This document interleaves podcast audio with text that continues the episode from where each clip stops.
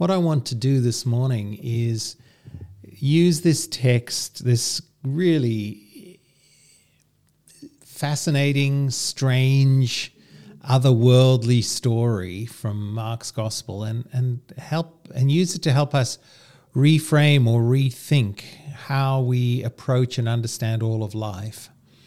And as we do that, it'll help us understand how we make sense and find purpose and meaning even in the challenges that this lockdown poses uh, in many ways. Um, I bumped into someone during the week uh, on the street as, uh, uh you know, my 100 meter walk to Woolies in Rozelle. Um, occasionally I bump into folk, and so standing in appropriately safe distance with our masks on. I was chatting with someone who's part of this community, and they said they'd been reading Mark's Gospel as I'd encouraged everyone to, and they said, Oh, it's a strange book. He says, I'm not sure I believe all of it. And um, I stepped back, waiting for the lightning to strike, uh, which it didn't. Which it didn't, because I think God knows that it is, it is a world that uh, can seem very alien to us. Um, and of course, what we have to do is suspend our own chronological snobbery and go, because I find this alien and strange, it means it's wrong and primitive, and my way of seeing the world is, of course, better. Now, that's a very natural human reaction, but just suspend that and go, what is, you know, what is going on here, and what can I learn, and how can I grow? How can I connect with God and learn about God through this text? So that's what we're going to try and do this morning, and well, that's what we're going to do. I'm going to do it, and we're going to look at um, Mark. Uh, we're going to look at this story, and we're going to think about three things. We're going to think about you know what is what is the purpose of life, uh, and how do we see that expressed here, and then how do we live it out, um, and uh, what does that actually look like? So let's have a look. I'm going to just pull up the screen and um, share the screen with us in a moment. Okay, that's working. Okay, people can see that. Yeah, awesome. So, what is, dear friends,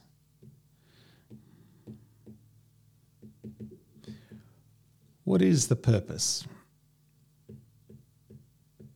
of our lives? Why I think that's interesting and important to think about now is um, I think I, I I'm thinking of COVID as the great revealer. This pandemic is the great revealer. And what do I mean by that? Well, I think as COVID and our response to it strips away so much of the surface level uh, stuff that we rely on to fill our lives, we discover that it was a lot of these surface level things that uh, either we look to to give us a sense of meaning or purpose and significance in our lives, or we used to distract us from the underlying emptiness and lack of meaning and purpose in our lives. So, there's a way of thinking about life from Pascal forwards. It says, we are essentially amusing ourselves to death. That is, we use entertainment and distraction as a key strategy for uh, grappling with the apparent meaningless and purposeless, purposelessness of life. Now, I'd say in our culture, we do two things. Yeah, we do that for sure. So, work friends, activities, concerts, movies, going out and about, all these things, travel, can either distract us from the emptiness or we can look to these things themselves to give us the content of our lives.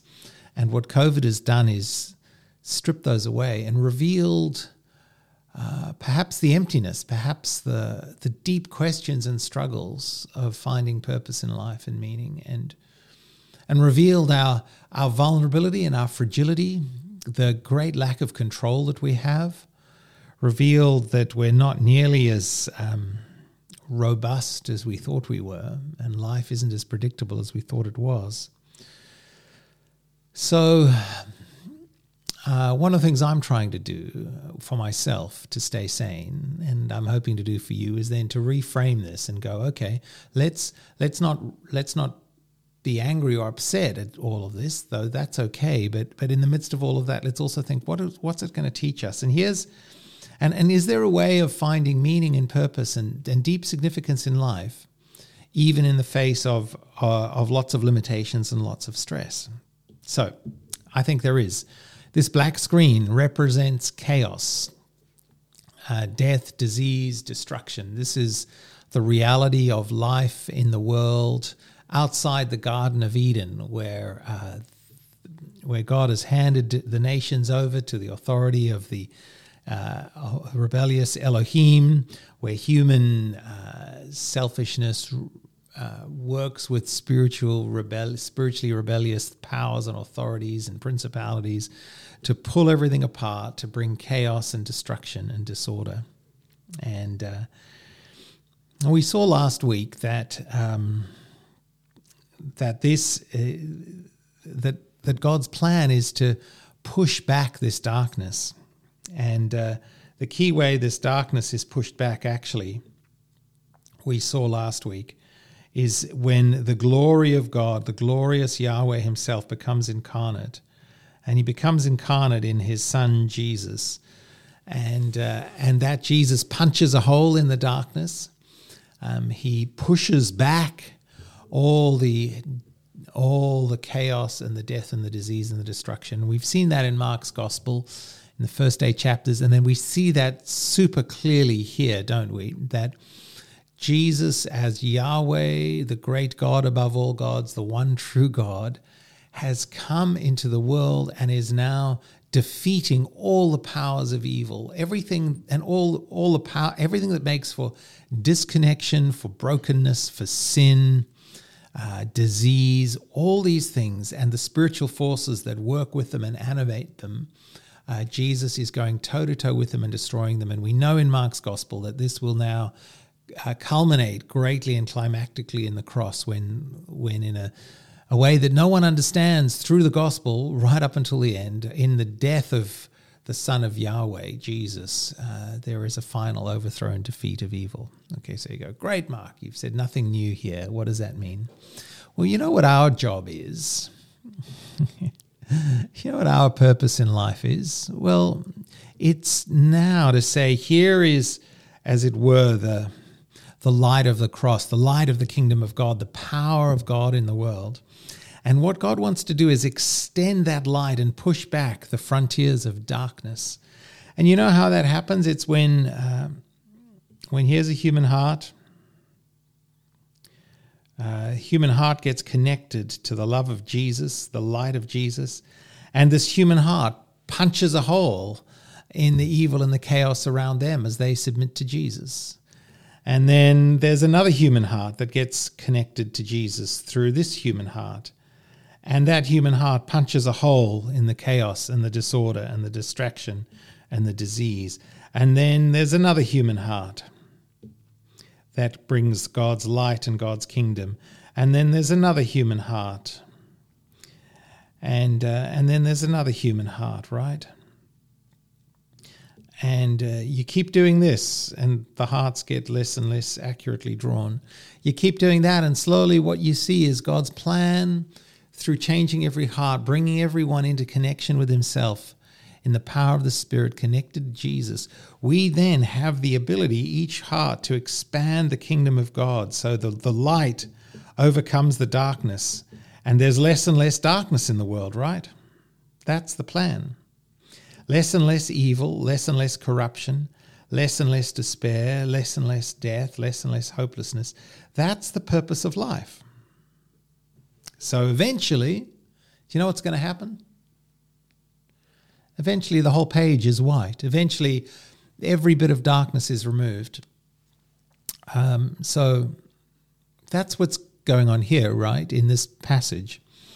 Um, the there's a boy who is um, caught up with a, a, demonic power that is um, working in him and through him to try and destroy him.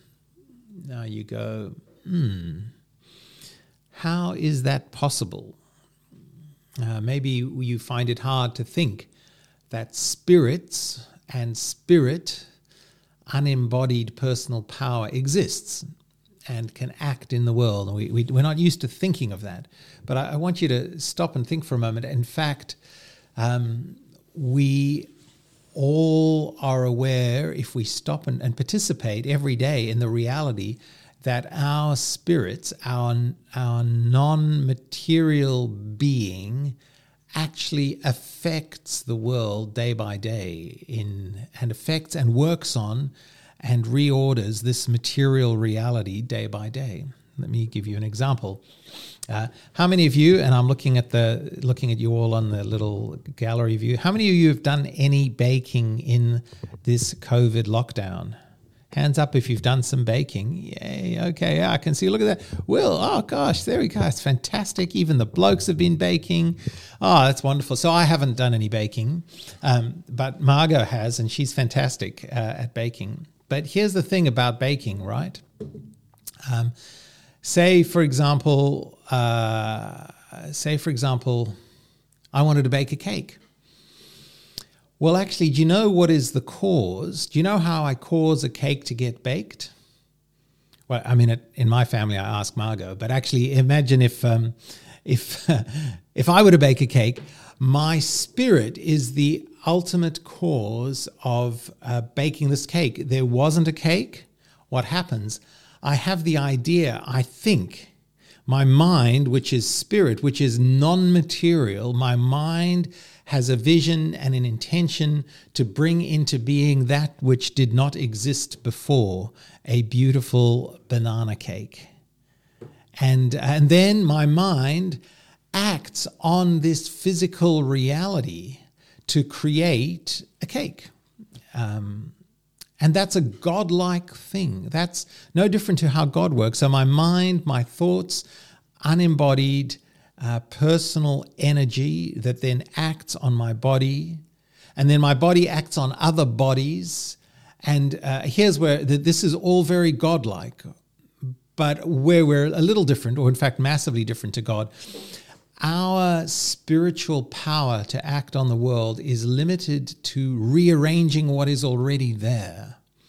Whereas God is the only being who is so powerful that God's spiritual energy can actually create material reality that didn't exist. So God can create material reality out of the energy of his physical of his spiritual reality, which of course we understand as at a we we, we understand this because actually now we know that matter is really uh, actually just a form of energy. So in fact, it all makes sense from a physics point of view that but but God's power is such, his spiritual power is so great that he can take his spiritual energy and turn it into the energy of matter.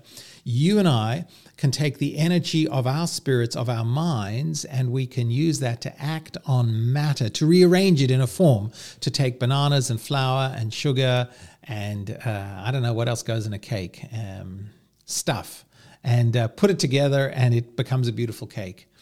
Um, the question is will our spiritual energy be put to rearranging matter in such a way that it looks more like heaven or rearranging matter in such a way that it looks more like hell? You see, the demons in Jesus' day and the spiritual forces that exist today that are opposed to God, and many, many, many, many people and parts of us are going to use our spiritual energy to um, make the world a little more like hell. That is, to extend the powers of darkness. And we do that by destruction, by pulling things apart, by, by lies, by deceit, by anything that mars the goodness of God's creation, by um, not caring for the world, by selfishness, all kinds of things. Disease is really uh, a way in which material reality is reconstituted in a way that works against life, right? That's all it is. It's when the, the physical material processes of a human system are disordered or degraded in a way that ends life. And so, um, in this story, Jesus is able to simply speak and release the divine energy that is his as God. Uh, and that simultaneously casts out the demon. And if the demon were working through some physical, as through the material processes, and perhaps even a disease process such as epilepsy, simultaneously remove the demon and restore all the disconnected, disordered material bits of this young boy so that he is fully restored to health. So, at one level, healing by word or faith is no different to healing by medicine, both uh, except that uh, the healing by medicine starts again in the mind of the physician, of the doctor, of the scientist, uh, and applies that thought to the material reality through their bodies and through a, a long chain of causality, which finally ends up with a vaccination in your arm or, uh, you know, replacing a heart valve or whatever it might be. Uh, whereas in prayer, the chain of causality is much, much shorter. It's spirit acting directly or far more directly on matter. Um, but it's always spirit acting on matter. Okay. I hope you're all with me up to this point. Um, now, what's going on here, of course, is that uh, these uh, this this father had uh, brought the son to the disciples, and they had failed to drive out the spirit. They had failed. Now, why was that? What's going on there? Well, our interaction, our spiritual interaction with matter and with other spiritual demons is complex, right? There is a limit to our power. And it would seem in this story that the limit, that the disciples had come across the limit to their power, which is that they, they had decided they could uh, go it alone um, and simply speak words, and demons and disease would obey them. This is uh, what they'd experienced up to this point. Mark 6, verse 13, Jesus had given them instructions to go out and cast out demons and heal sickness. And maybe they'd done all this before. And um, uh, and when we're talking about this as a staff team on Friday, Paul made the point, you know, that maybe the point of this is don't rely on past success. Uh, I think that's right, and I think the past, the underlying principle is don't don't rely on yourself. There are limits to our power. There are limits to what we can achieve in the world, and um, that is a massive uh, challenge for us because we are so wonderfully gifted and competent, right? Like our world is amazing. I mean, what we can do now, not just as individual brains, but our social brain, are working together, uh, extraordinary, absolutely extraordinary. Our capacity to bring order out of chaos, our capacity. I mean, we have taken this world. Um, let me, you know, and and with God, we have, man, we have pushed back there is there is there is so much light everywhere in this world. Following on from God, I'm just, you know, I mean, you just think about this light is this light is genetically modified crops. This that means we can now increase the carrying capacity of the world. This light is um, sanitation, running water, science. This light is um, uh, air conditioning. That means we can be productive in the tropics. This light is uh, literature, great ideas. The, the the the, the invention of liberal democracy, of limited liability companies that enable us to, uh, to create enormous wealth, the, the development of markets, of, of capitalism, of free trade, um, the, the digitization of everything, this extraordinary explosion of human interconnectedness that enable us to go from uh, no vaccine to a functioning vaccine in a matter of months. I mean, this is unthinkably, extraordinarily brilliantly wonderful. And all of this is pushing back the boundaries, all of this.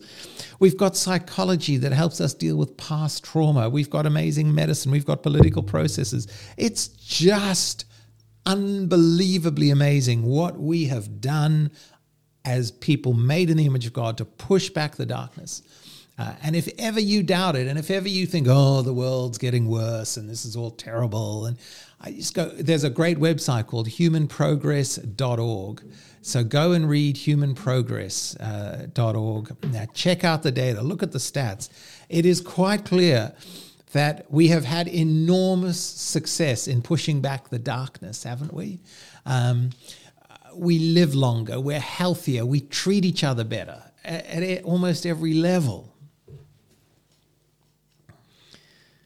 But, but, but, we are going to come across demons that we can't handle ourselves. We're going to come across demons that we can't handle ourselves. And this is seems to be the case here. In spite of all their past success, in spite of all the previous spiritual power that they had encountered, the disciples are powerless in the face of this. And so they bring it they bring the boy to Jesus. The dad goes, "If you can help, have mercy on us." And Jesus goes, "If if, of course, I can help, speaks the word. Uh, the spirit comes out of him. He shrieks violently, comes out. The boy looks like a corpse. Many said he's dead, but Jesus takes him by the hand, lifts him to the feet. He stood up. And after Jesus had gone indoors, his disciples asked him privately, Why couldn't we drive it out? Why? Why were we limited in our power? Why was our spiritual power to act on the material and spiritual reality of disorder and chaos that confronted us? Why was it limited? And Jesus goes, This kind can come out only by prayer. What? What's he saying? What does he mean? As best as I can figure it out, what he's saying is, you know what? There is a limit to your power as the creature. So what you have to do is you've got to connect. In the end, do not you we will all reach the limits of our power to act in this world.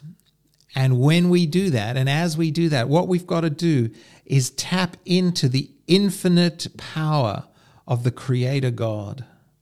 That's why we've got to pray. We've got to say there is uh, there is the ability that we have to connect with the all sufficient, all powerful, infinite creator who is also utterly, completely loving and completely committed to your well being and my well being. And when I pray, when I pray, uh, I can connect and release and work with this power to push back the demons that are too far in for me to get at, or are too powerful, or the brokenness and uh, disorder and the chaos of the world that is intractable and beyond me. I can work with God in the world.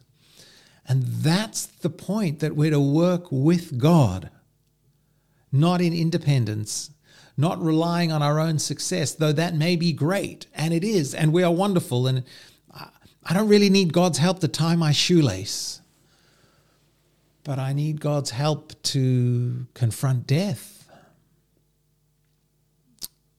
I need God's help to put an end to selfishness. I need God's help. What why would I not? Why would I not tap into this power source?